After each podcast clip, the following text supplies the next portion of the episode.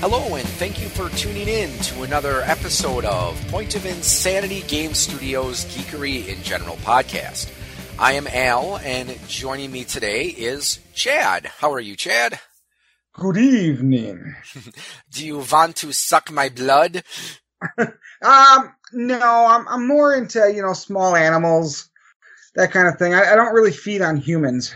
Oh, are you one of those vegetarian vampires? I am, yeah, yeah. You know, Do you shine and sparkle when you go out in the sunlight? I will choke you out, Al.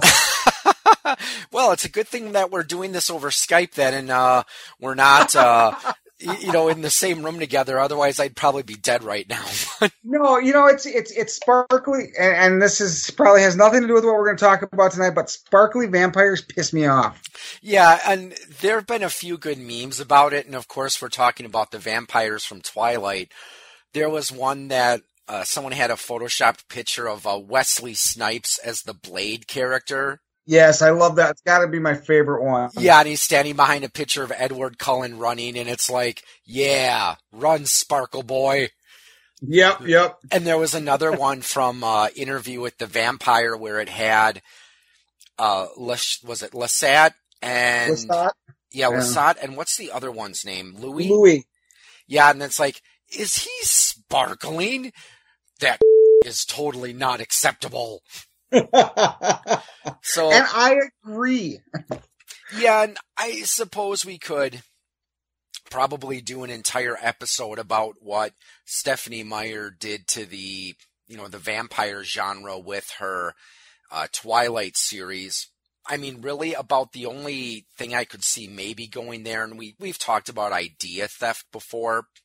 Right. Um, you know, if you're looking for some place to go to look for ideas for how, let's say you are running a modern day horror campaign with vampires in it, you know, that might give you some ideas on how vampires would function in the modern world. And I mean, I, of course, I know White Wolf. Uh, they've, have you ever played Vampire the Masquerade or any of the White Wolf games? Yeah, yeah, I have. And I know they go a lot in there, but You know, it, it's not so much that they sparkle, which uh, uh, you know, and that that annoys me. But it's not that; it's the fact that she has them walking around in daylight. You know that they're they're they're not affected by daylight. And I've read a lot of stories about vampires and the undead and and all this stuff, and there's no basis in that. You know, the the lore, the way it was written, does not allow for that. I mean, Dracula could not walk during the day.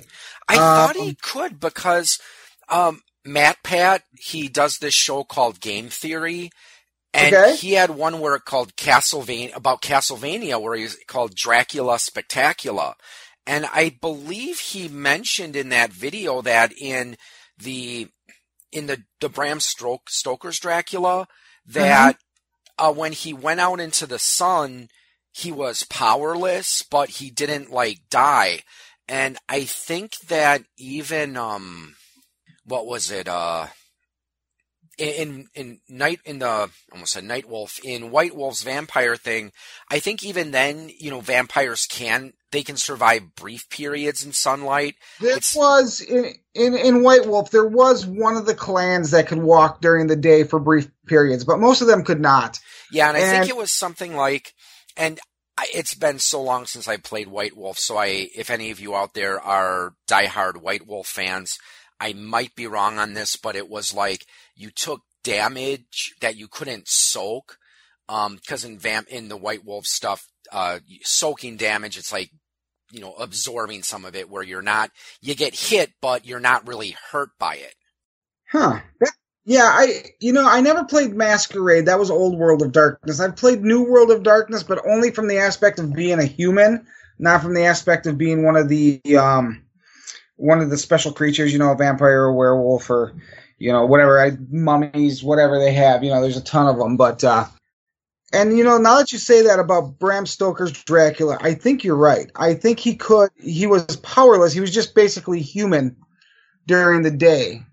I turned to Wikipedia, the source of all knowledge, and according to that, uh, on the article about Count Dracula, Dracula is much less powerful in daylight and is only able to shift form at dawn, noon, and dusk. He can shift form freely at night or if he is in his grave, the sun is not fatal to him, though as sunlight does not burn and destroy him upon contact, most of his abilities cease. And there's a, a quote from the book here The sun that rose on our sorrow this morning guards us in its course. Until it sets tonight, that monster must retain whatever form he ha- now has. He is confined within the limitations of his earthly envelope. He cannot melt into thin air nor disappear through cracks or chinks and crannies. If he goes through a doorway, he must open the door like a mortal. So his power ceases, as does all evil things at the coming of day. Only at certain times does he have limited freedom. Um, so yeah, it looks like yeah he he he and I could see with with Dracula. I mean, if we're assuming that he's an exceptionally powerful vampire, that mm-hmm. uh, maybe you could allow that, but like maybe weaker vampires, like ones that were just created, you know, I could see. Okay, sunlight, boom, you're done. Right. Have you ever seen? Have you ever seen the nineteen? It was a 1930s Nosferatu. I have not. I've seen like clips of it here and there, but I okay, haven't actually yeah. seen so, the movie it was a silent it was a silent movie um, and they they had um, count oh what was his name well anyway the the the vampire in this one and that's how at the end of the the the movie he dies is he's exposed to sunlight and he just kind of poofs. So you know and it would be kind of interesting at some point to go back and kind of figure out where each of those legends came from. You know like where where did it become ingrained into the the um you know the the uh, our psyche or our yeah uh, the knowledge the the shared knowledge of people that vampires you know poof they go away in the daylight but yet you, it's pretty simple you went out to wikipedia and went and they went no dracula doesn't die in the sun you know so where does that where does that shared consciousness come from you know yep as as Dawn called it when we were discussing when we were doing our 100th episode, our modern mythology or you know our cultural mythology. So yeah, I mean that's that's something for a future topic though. So, but I think okay. So now we've been off track and rambled for several minutes here. Today we're going we're to be that, what's that? I said we're good at that. We are masters at getting off topic. So speaking of getting off topic, uh, so, of course, now this is the time of the year for ghosts and ghoulies and witches, but also pumpkin spice everything. So, are there any pumpkin spice products that you've tasted that you just really, really loved, or maybe ones that made you just kind of want to retch? I try to avoid pumpkin spice. I mean, not that I dislike it, but for me, pumpkin spice belongs in a pumpkin pie. And I will have pumpkin pie at Thanksgiving. Um, you know, I've tried a few of the latte type things, and I mean they're fine. They're it's cinnamon and allspice. I mean, it's it's nothing spectacular. I don't get what the the whole um, explosion of everything, you know, pumpkin spice. You know, and it's the time of year too. I don't know if you saw a couple weeks ago the the post I made to Facebook with um, you know, I was like I was having one of those moments where I'm like everything's pumpkin spice, you know, and I'm like and I was just goofing around and I went out to Google Images and I typed in, you know, pumpkin spice tampons. And sure enough, somebody had somebody had made a piece of art. So I posted that on Facebook and I'm like, things have gone too far. And and the funny thing is, is there were people that actually looked at that and went, Oh my God, I don't believe that's out there. And I'm like thinking, Oh my God, people, what is wrong with you? It's the magic of Photoshop. And yeah, there was this one, uh, a friend of mine shared on Facebook last year a, a picture of a like an oil change sign or a sign outside of an oil change place and it said we have pumpkin spice motor oil and I don't know. I I have to admit I do like pumpkin spice lattes or cappuccino rather. Pumpkin okay. spice coffee though just uh, didn't doesn't sit right with me. Well, you know, I I mean it, it is what it is. Most coffee I find flavored coffees. Now, I like the flavored coffees, not so much for the flavor, because to me, coffee tastes like coffee, but because of the smell. So now, if they make a nice pumpkin spice coffee, you know, that, you know, it's, it's however they brew it, so it has that flavor in it, that would be great, because that smell, awesome. But it doesn't really affect the taste. Now, what you're talking about, I'm thinking, is more of like a pumpkin spice flavor added to coffee. Probably, yeah. Yeah, and in that case, I could see that getting cloying, for lack of a better word. Yeah. So I think we've, I think we've uh, been off, gotten off topic enough, and uh, let's move on to today's feature presentation. And we're going to be talking a little bit about Halloween and specifically how to integrate Halloween and horror themes into your campaign if it's not necessarily a you know a horror type campaign. And like let's say you want to do a special gaming session if you will because you know of course one of the things around Halloween that's so much fun is you know a lot of different shows will have their Halloween specials there's some classics like It's the Great Pumpkin, Charlie Brown, and the Garfield Halloween special. And of course, usually your sitcoms will have their Halloween episode where sometimes it features like characters going to a Halloween party or going out trick or treating. Other times it's just like, okay, there's a jack o' lantern in the background. That's our Halloween episode. yeah, and I think some things have gotten into these into our consciousness in such a way. Things like um, I would consider um, the Simpsons Treehouse of Horror. I mean, it's a yearly special. Yeah, that's right. I was I forgot about that one. That's another good one, which they've done for many many years. I mean, I can remember it back when I was a kid. Oh yeah, and we weren't kids yesterday. That thanks thanks for reminding me. No, just kidding. Hey, no problem, man. Hey, I'm in the same boat. I like I said, we're a couple we're a couple months apart. And I'm not even actually sure which one of us is older by a couple months, but I am 41, so I, I think I'm a little bit older than you. Yep, you're a little bit older than me. Then yeah, I don't turn 41 till April, so. Okay, so but we're yeah, a couple of 40 somethings, and obviously we have many fond memories about Halloween. But, anyways, as you were saying, um, but you know things like that that have become part of those things. I mean, when you and I were kids, it was it's a great pumpkin, Charlie Brown. Um, you know the the uh, like you said the um, the uh, well that's the Peanuts, but then there was like the Garfield one and and you know certain things that you watch at that time of year. But now there are more. You know, obviously things are Treehouse of Horror is one of those things where it is now kids that are even 30 years old probably don't remember Halloween without a Treehouse of Horror. Yep, that you is know, true. I don't know. It's just, oh, yeah, I don't know. okay, so I'm not sure where I was going with that. Okay, so let's talk about some ways how we can integrate a Halloween theme into a campaign. And now, first, it's it can be easier or harder to do, I guess, depending on the nature of your campaign. If you're doing like an urban fantasy campaign or a modern day campaign that does allow some supernatural elements that might be one way you could work uh, Halloween into your game.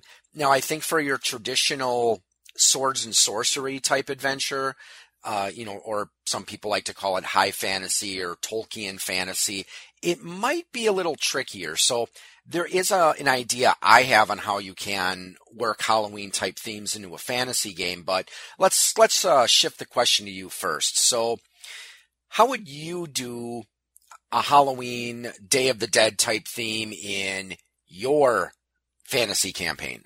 The best way I think to uh, to do this is to put it somewhere in between main points of of a story. So if they're traveling, let's say from one city to another, you could insert like a haunted graveyard or a haunted piece of woods or, or you know, they could find a witch's coven, something like that. Or if it's, um, if they're in a city campaign where they're not going from city to city, you could do something along the lines of, you know, somebody in the city calls them in and says, Hey, I, just inherited this piece of land or this old house from my uncle or my my you know cousin or whatever. And they send them out to just kind of like you know go check it out see what's there and report back to them. You could make it a haunted house. You could you know um, there could be something strange going on. It could be you know uh, uh, i don't know a ghouls a ghoul's taking up residence in there or something to that effect. You know something that you can work right into the storyline, even though it doesn't affect the main story. It'll affect the characters involved.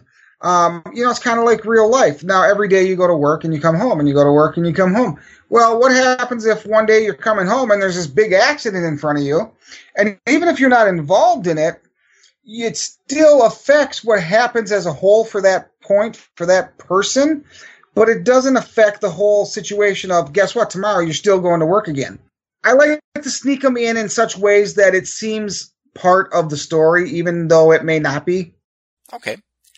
So that that's definitely a good way to do it, and I I know you talked. Uh, you're probably going to go into this a little bit more when you mentioned a haunted house, because uh, Chad and I were at a game convention, a new game of Palooza in Oshkosh just a few days ago, and I know you were talking about an idea you had for an event that you're going to be running at a convention. So why don't you go a little bit into that? Okay, so I am in the process of um, putting together a haunted house campaign, believe it or not. Well, not really a campaign, it's a one shot um, made to do to run at conventions. Um, I'm putting it together to officially unveil it at EverCon in January. But um, before that, I'm working to finish it for um, actually November 19th because there is International Game Day and um, the local library here has invited me to come in and run some games. So that's what I'm trying to. I'm trying to get it finished up by then. But the whole idea is um, that, like I said before, there's a there's a mayor of a town that I'm going to put the people in. He's going to call them in and say, "Hey, my uncle, I've inherited this house from my uncle. Um, I want you to go check it out before I take my family there, though, because my uncle was known to be involved in some darker things. And I just want to make sure there's nothing there that's going to cause any harm to me and my family. You know, and then he'll offer him offer them some gold type thing. And that'll be that. I mean, it's it's it's truly meant to be a convention game. They'll go in. It'll take like four hours. I found a picture of a, kind of a creepy looking house out on the internet, and I'm creating the floor plan for inside. Um, I don't want to go into too much detail because I don't know, maybe somebody's listening. um, but you know, it's it's a three story house. It's going to I'm going to include a basement area, and that's where most of the stuff will go. But they'll have to go through the upper three levels in order to get the clues and the devices they need to defeat what's going on below the house. So that's just kind of the way it's being set up. But um, I like to do that um, just simply because it's a fun campaign. They can, it's something they can work with a character on. It's something that gives them a purpose, which can be an issue sometimes. I've played convention games where the the real desire to go and do what they want you to do is like, uh, why? And this will give them the motivation through money and uh, you know that's just I, I, guess that's where it sits. Um, you know, convention games, of course, are easier uh, to convince people to go do what you want them to do because they're like, oh, this is four hours of my life, and if it sucks, well, it's still only four hours of my life. You know. Okay, yeah, and that you are right there, and again, that's uh, everyone take a swig. It's time for the Point of Insanity Game Studio Geekery and General Drinking Game. I'm about to say that phrase again. Well, this is a topic for another time, but yeah, and, and I mean, convention uh, creating a, an, an adventure for a campaign, and again, as you as you said, it can be challenging because you've only got about a four, usually about a four or five hour window of time to work with. So, right. You know, since you're taking these these players and you don't know what kind of a group you're going to get, it's like, okay, here's your character sheets, and now we've got four hours to finish this adventure and you want to try to make it a you know an adventure that's going to be satisfying for them for that next four hours. Right, and and that's the thing. I don't know. I don't know how many conventions you really do. I have in the last seven, eight years. I have done countless conventions. Um, some of the time as a vendor at convention, sometimes as an attendee. But you know, you always find time, even when you're working at a convention, to do something whether you sit down and play a role playing game or you play a board game or you know whatever but and sometimes it's just really hard to even fathom sitting at a table for 4 hours now I'm not the type of guy that usually gets up and walks away but when I was at a convention last year down in Madison I went to, I sat down at this table, and the DM, in, in my estimation, didn't understand his own system that he was running. He didn't understand how to DM. And after like a half hour, I made up some excuse and I left because I just couldn't, you know, handle it. It's the one and only time I've ever gotten up from a table and walked away because it's like most of the time I'm like, it's four hours. I can do anything for four hours. Yep. And I think another way that you can integrate Halloween or do like a Halloween type adventure is most fantasy settings have some co- sort of deity of death and the dead. Now, or sometimes the undead. I mean, usually the the complete book of necromancers. It's a second edition Dungeons and Dragons supplement. They actually differentiate between a god of death and a god of the undead. Where a god of death, that the clergy of that deity actually usually oppose a deity of the undead because a cleric of death, they usually they're involved with protecting the dead, performing funeral funeral rites. Essentially, they they teach that death is a natural part of life. It's something that has to be prepared for. So they would see the undead as in oh, I'm trying abomination, where because that's that's basically some form of life beyond death, and that's totally not natural. So when I was back in a live action role playing post, we one of the deities in that particular setting was called Grumach, and he was the the god of the undead. And it, it was fun the way that they did the calendar year. They actually had our our uh, game session in October was always Grumach's day, and during that day, the undead would become a lot more powerful. So that's another way you could do a Halloween type themed adventure. You could say that okay, this is this is the day that is sacred to the god of the undead. And because of that, the clerics of this deity are more powerful and undead monsters are more powerful. For example, you might have that even something simple like a skeleton or a zombie can't be turned and you might even decide to give them a few extra hit dice or have them swing for extra damage. So that's one way I could see integrating Halloween type themes into your role playing game campaign. Yeah, I can see. I can definitely see that. Yeah, and to go along with your haunted house theme, there's an urban legend that many, many, many, many episodes ago, uh, my I think it was like in the teens, but my friend Casey and I did a show about urban legends, and one of them was, this is just one of my favorite urban legends, the one about the haunted house that's so scary, no one can finish it. And there's different variations of the myth, but, or the urban legend rather, usually it costs a lot of money to get in. Like when I was a kid, I always heard it was $50 to get into this, this haunted house.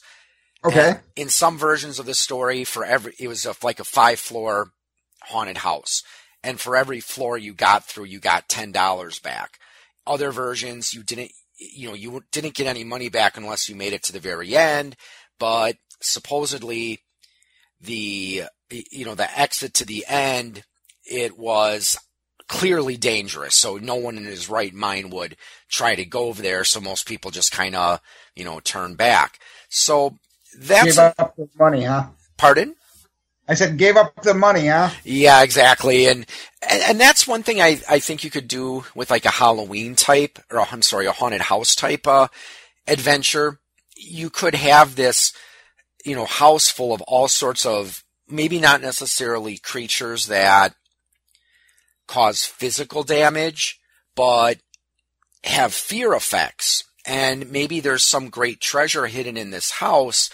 And in order to uh, in order to get to that treasure, they have to you know make it through to the top floor of the house, or maybe you might have it where there's actually several layers below the house, so you have to go into this dungeon, and that you know a lot of the monsters would have exceptionally powerful fear effects that they produce.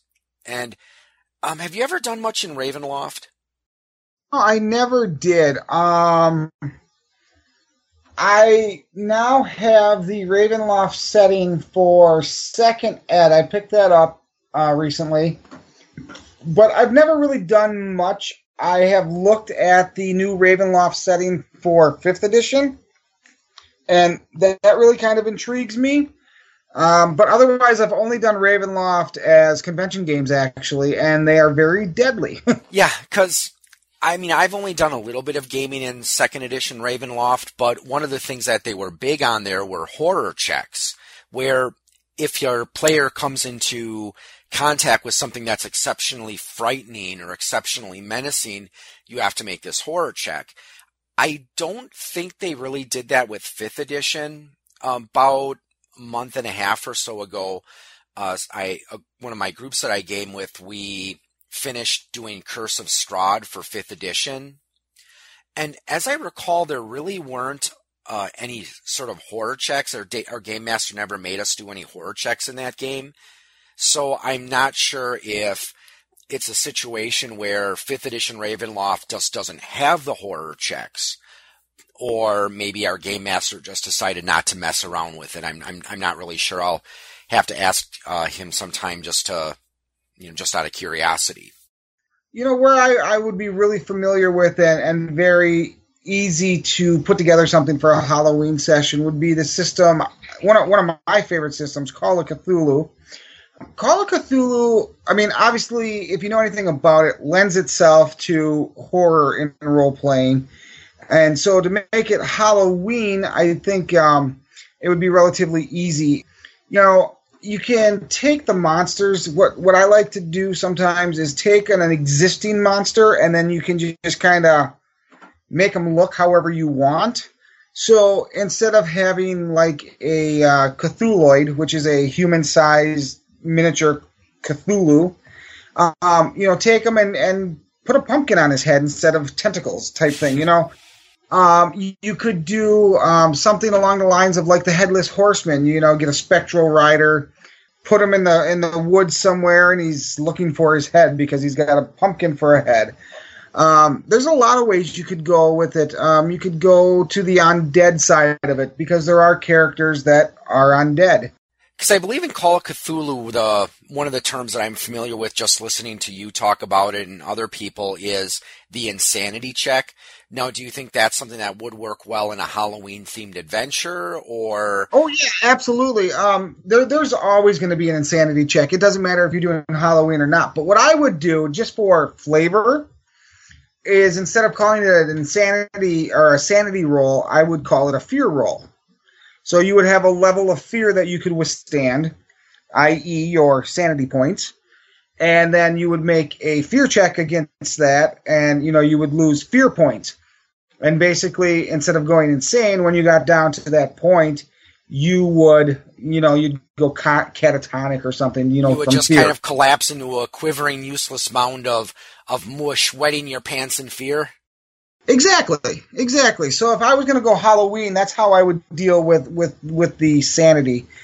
You know, and the other thing is, is Call of Cthulhu is a very deadly system. You have X amount of hit points which usually range somewhere from three to maybe 10 if you're really lucky. Um, you would have to be very large and very um, burly in order for either of those to, to, you know, to get 10 hit points. But then you could, you know, you die easily in Call of Cthulhu. So if you bring guns into the game or you bring, you know, knives, people die. You don't heal like in a, in a fantasy setting. So there's a lot of things you could do with that. I mean, you could kidnap people, and there's torture, and there's all these fun things that you think of when you think of horror in in role playing. So, um, but I mean, on the base base, I wouldn't change the way I put the game together, other than you know it would be set in October, and there would probably be some cult that. Um, you know, uh, sacrifices blonde virgins and and black cats, and you know, that kind of stuff. Um, but other than that, I mean, it'd be a pretty straightforward game to put together, I think. Okay, and yeah, and another game system, if you are looking for a, a system to use for a one-shot, like Halloween adventure, Dream Park, if you can find it, and if you you know happen to, or if you happen to have a copy, Because the Yeah, I'm not. about I'm not familiar with Dream Park. Yeah, because the basic premise behind Dream Park is it's essentially a futuristic, very high tech live action role playing game. And it's based on a series of novels. And in the you know, Dream Park is this futuristic amusement park. And people do these live action role playing. And the system itself is fairly easy to pick up on. But one of the fun things about Dream Park is it lends itself well to both one shot game sessions as well as long term campaigns. And th- there's a section where they talk a little bit about different genres and, you know, how you might work with them. So I, I think Dream Park would be good if not necessarily for just part of a regular campaign, but more like, okay, guys, I've got an idea for a, a haunted house scenario or a zombie in the graveyard type scenario or or a vampire uh, scenario. Dream Park would be a I think a pretty good choice to do one of those one shot campaigns or one shot game sessions rather. Okay. Yeah, it sounds like um, it would be perfect for that. I mean, you know, anything where where you can tighten things up and make for a single sit down, get through it, you know, four or five hours. Any system like that is good. And actually, you know, the more I think about it, and I think the reason I was having a hard time coming up with a way to do it in a fantasy setting is I don't think it really lends itself to it. Um, That is true. I mean, look at you know the whole Lord of the Rings thing, how it went from you know the Hobbit with its prequel, and then it had three books, and I think you're right about that. It's hard to really imagine a lot of fantasy game. Well, it can be done, of course. I mean, we, you know, we've both done gaming at conventions where you know you do these one shot uh, game sessions, but yeah, really with high fantasy Dungeons and Dragons games, we're usually looking at long term campaigns that have these grand story arcs where you start out as this, you know, we this you know new, you know this this newly trained wizard or maybe a a, a novice priest or a fighter who just got done with basic training.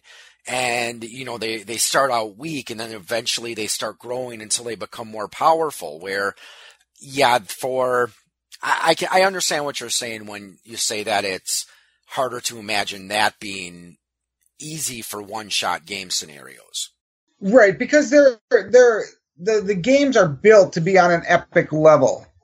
You know, they're they're supposed to be campaign long. They're supposed to be, you know, high fantasy um, campaign type settings. I mean, that's the way the game is written, and that's how I think a lot of us play them. I don't know very many people that'll go, "Well, I'm just going to run for four hours," and you're like, to me, I'm like, what's the point? You know, Yeah. why?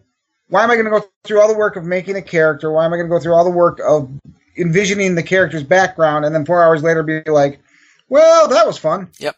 And exactly, because like in Dungeons and Dragons, you know, you start out, you're fighting usually goblins and orcs, and then eventually you move up to ogres, and then trolls, and giants, and dragons, and eventually you're fighting liches and demigods, and, you know, ancient great worm dragons. So yeah, that's, it is built to have Yep. that, you know, that, that curve like that, where, Yep. I mean, like Call of Cthulhu, you're that's probably not designed to be like, okay, we're going to start out by fighting the cultists of Cthulhu, and eventually we're going to work our way up to a big epic confrontation with Cthulhu himself. Yeah, that doesn't happen. I know we've talked about. Oh, go ahead. Yeah, we've talked about this, but the whole idea of the big creatures is that they're in the background. They're there. They're manipulating things. They're causing things. But you, as an investigator, are never going to come face to face with Cthulhu or Yig or you know Hastur. You're not going to come to face to face. If you come face to face with any of those guys, you're you're done. I mean, it's over. There's I don't care. You bring a bazooka. It doesn't matter. Yeah, you shoot Cthulhu with a bazooka, he'll be like, was that like a fly or a mosquito? and then Cthulhu looks at you and then you go incurably insane, right? right. Well, first make your sanity roll. And then once you make a sanity roll, then you actually make, if you fail your sanity roll, then you have to make another roll, and I forget what exactly what they call it, but you may just die. Yeah. just from the sheer terror of everything, you may just die. another, another, um, game system that I think could be fairly easy to do like a one shot Halloween thing for would be honestly, I could see you could try to do it with Marvel superheroes, except I- instead of you know creating characters that are going to have all these grandiose powers, you know, you could still use it to create normal people where their powers are all coming from gadgets or gizmos.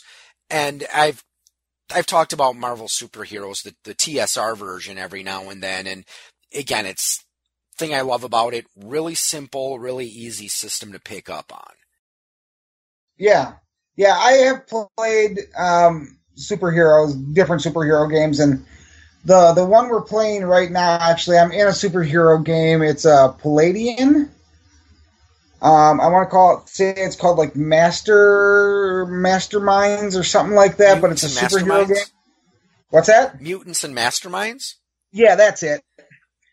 Um, since I don't own the books, I can't look at my shelf and get the right name. Um, but um, and and the play is actually pretty easy. Um, and it's it's kind of a crunchy system from what I've gathered so far. I've only played in one one session, but it seems kind of crunchy. You know, I think of other games where you could pull something like that off, and I'm thinking, you know, we talked earlier about um, World of Darkness, or uh, what do you call it, the old World of Darkness you know, in in in a game like that, you could easily get a bunch of humans um, and throw them out against, you know, a coven of vampires or a a group of uh, werewolves. You know, anything Halloween based. Uh, yeah, a, a, cavalcade of you know um, mummies if you wanted to. Yeah, or what else would? Yeah, I know. Like White Wolf had. Uh, let's see, Hunter the Reckoning.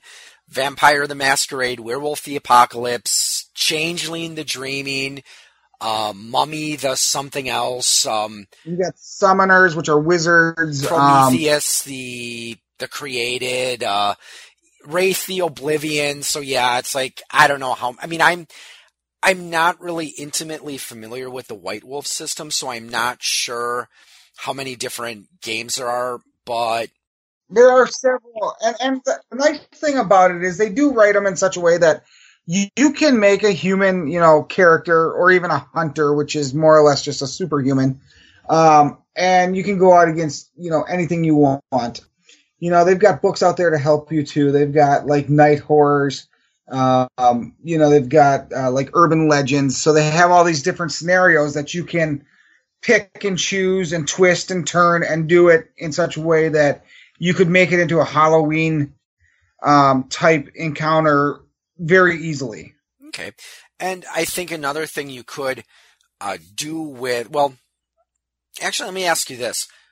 What exactly is the difference between the new world of darkness and the stuff that came before? I'm I'm just curious because, like I said, I haven't played a lot of the White Wolf system, so I'm not exactly sure what the difference is. I couldn't tell you to be honest. I never played Old World of Darkness. I've only played the new stuff. I guess it's it they they the thing I've heard from people who have played Old World of Darkness versus New World of Darkness is they brought the power levels down. It's I mean it was a very epic type game and I mean you played very powerful characters and they've kind of backed down on that and made them more realistic if you can call, you know, being a vampire realistic. But basically, the difference, the, the big difference between Old World of Darkness and New World of Darkness is um, Old World of Darkness was a setting that was created, and then they got sued um, when the partners that created Old World of Darkness had a falling out. Somebody sued somebody, and New World of Darkness is basically what was left over after all the the uh, the internal strife had cleared, and the stuff that he could still use and was able to do things with. Okay. So, and yeah, if anyone listening to this, if I mean, if you if you know more about the White Wolf system, then either I do or Chad does. Uh, you know, which isn't hard, people. Yeah, yeah. We don't. We haven't really played it a lot, so it's not too difficult. But yeah, if you happen to know the difference between the two, feel free to leave a comment on the. You know, so like I said, because I am kind of curious. So, well, we've covered haunted houses and things like fear and horror, but another part of Halloween is trick or treating. So, can you think of any ways that you might work trick or treating into your uh, campaign for a Halloween game session? Well, there's a couple ways you could go about it. Um, one that just pops off the top of my head is with this craze right now with the creepy clowns everywhere. Oh yeah. you could be, uh, you know, you could be hunting these clowns and, you know, trick or treating happens around it. So it's just like you kind of take this creepy clown phenomena and you drop it on Halloween. And, you know, you are the people that are out there trying to keep everybody safe. And it just kind of works itself into a trick or treat scenario, you know, because all of a sudden it's Halloween night and the kids are out and they're trick or treating. And, you know, you're hearing about creepy clowns on Oak Street and creepy clowns on, you know, Johnson Street or whatever. And some weird guy on Elm Street, but we won't go there right now. Yeah, but you only see him when you're sleeping. It's weird. Yeah, and I, I could see that working uh, really well if you are doing like, especially a modern day type campaign. Um, though I suppose with a little bit of reworking, you could do it in a, you know, a fantasy type campaign because you could have, yes, like, right, like maybe you've got the the adventurers. They go to this from remote village, and when they go there, they're like, you know, they they notice that there's this unusual tradition of people like, uh, you know, going and dressing in costumes and walking around and asking everyone for treats. So yeah, that's something that you might be able to to work in as well. Yeah, absolutely. I think anything. I mean, and if you want to do it more of a medieval feel, I mean, change the clowns into witches or you know, supposed witches. And then, you know, the whole idea is the adventurers have to figure out who the real witches are and who the, you know, the ones that people just think are witches, but are just, you know, crazy old women that, uh, you know, just don't know how to socialize correctly at the time. So I don't know. There's, I think there's a lot of ways you can go about doing it. Um, Halloween is just one of those, it's one of those holidays that you can look at it from so many different aspects uh, you know, from an evil aspect, from a religious aspect, from a, you know, there's just so many different ways to look at it and so many different ways you could go about running a campaign that is quote unquote a Halloween campaign. Exactly. And, you know, you could do, you could take a, a more horror type feel to it if that's what your group's interested in or you know even possibly do like a, even a lighthearted thing if you are doing you know, like I said, if you're doing a superhero campaign, that's something that I could see taking a more lighthearted approach because, you know, maybe you could have it like the characters, you know, they're, they're, you know, these superheroes and maybe they have to attend a, you know, a party is like a fundraiser. And then, of course, something goes awry, whether you want to take a more lighthearted approach or a more grim approach. Of course, that's, you know, entirely up to you. But I think we've talked enough about Halloween for now, though, of course, it's one of those Halloween. I just love Halloween, so it's one of those things that I could probably go on and on forever about. yeah, I'm I'm a big fan of Halloween myself. So, Chad, if people want to find you and maybe read some of your writings or hear some of your other words or wisdom, where can they find it? Well, um, right here on this uh, this link, right, or this uh, this thread right here. Um, I actually uh, do a podcast called Whose Podcast Is It Anyway? Um, and Al is nice enough to uh, host that for me. So uh, just uh, look up and down the thread there, and if it says W, uh, who. Uh, WPIIA, that's me. yep, whose podcast is it anyway? And I've been known to rear my ugly head on that podcast every now and then as well. Yes, yes. Al is a three-peat offender. I've offended for worse. But anyways. well, with that said, I'd like to thank you all for listening and have a good evening or morning or afternoon, whatever it is, wherever you are, and happy Halloween.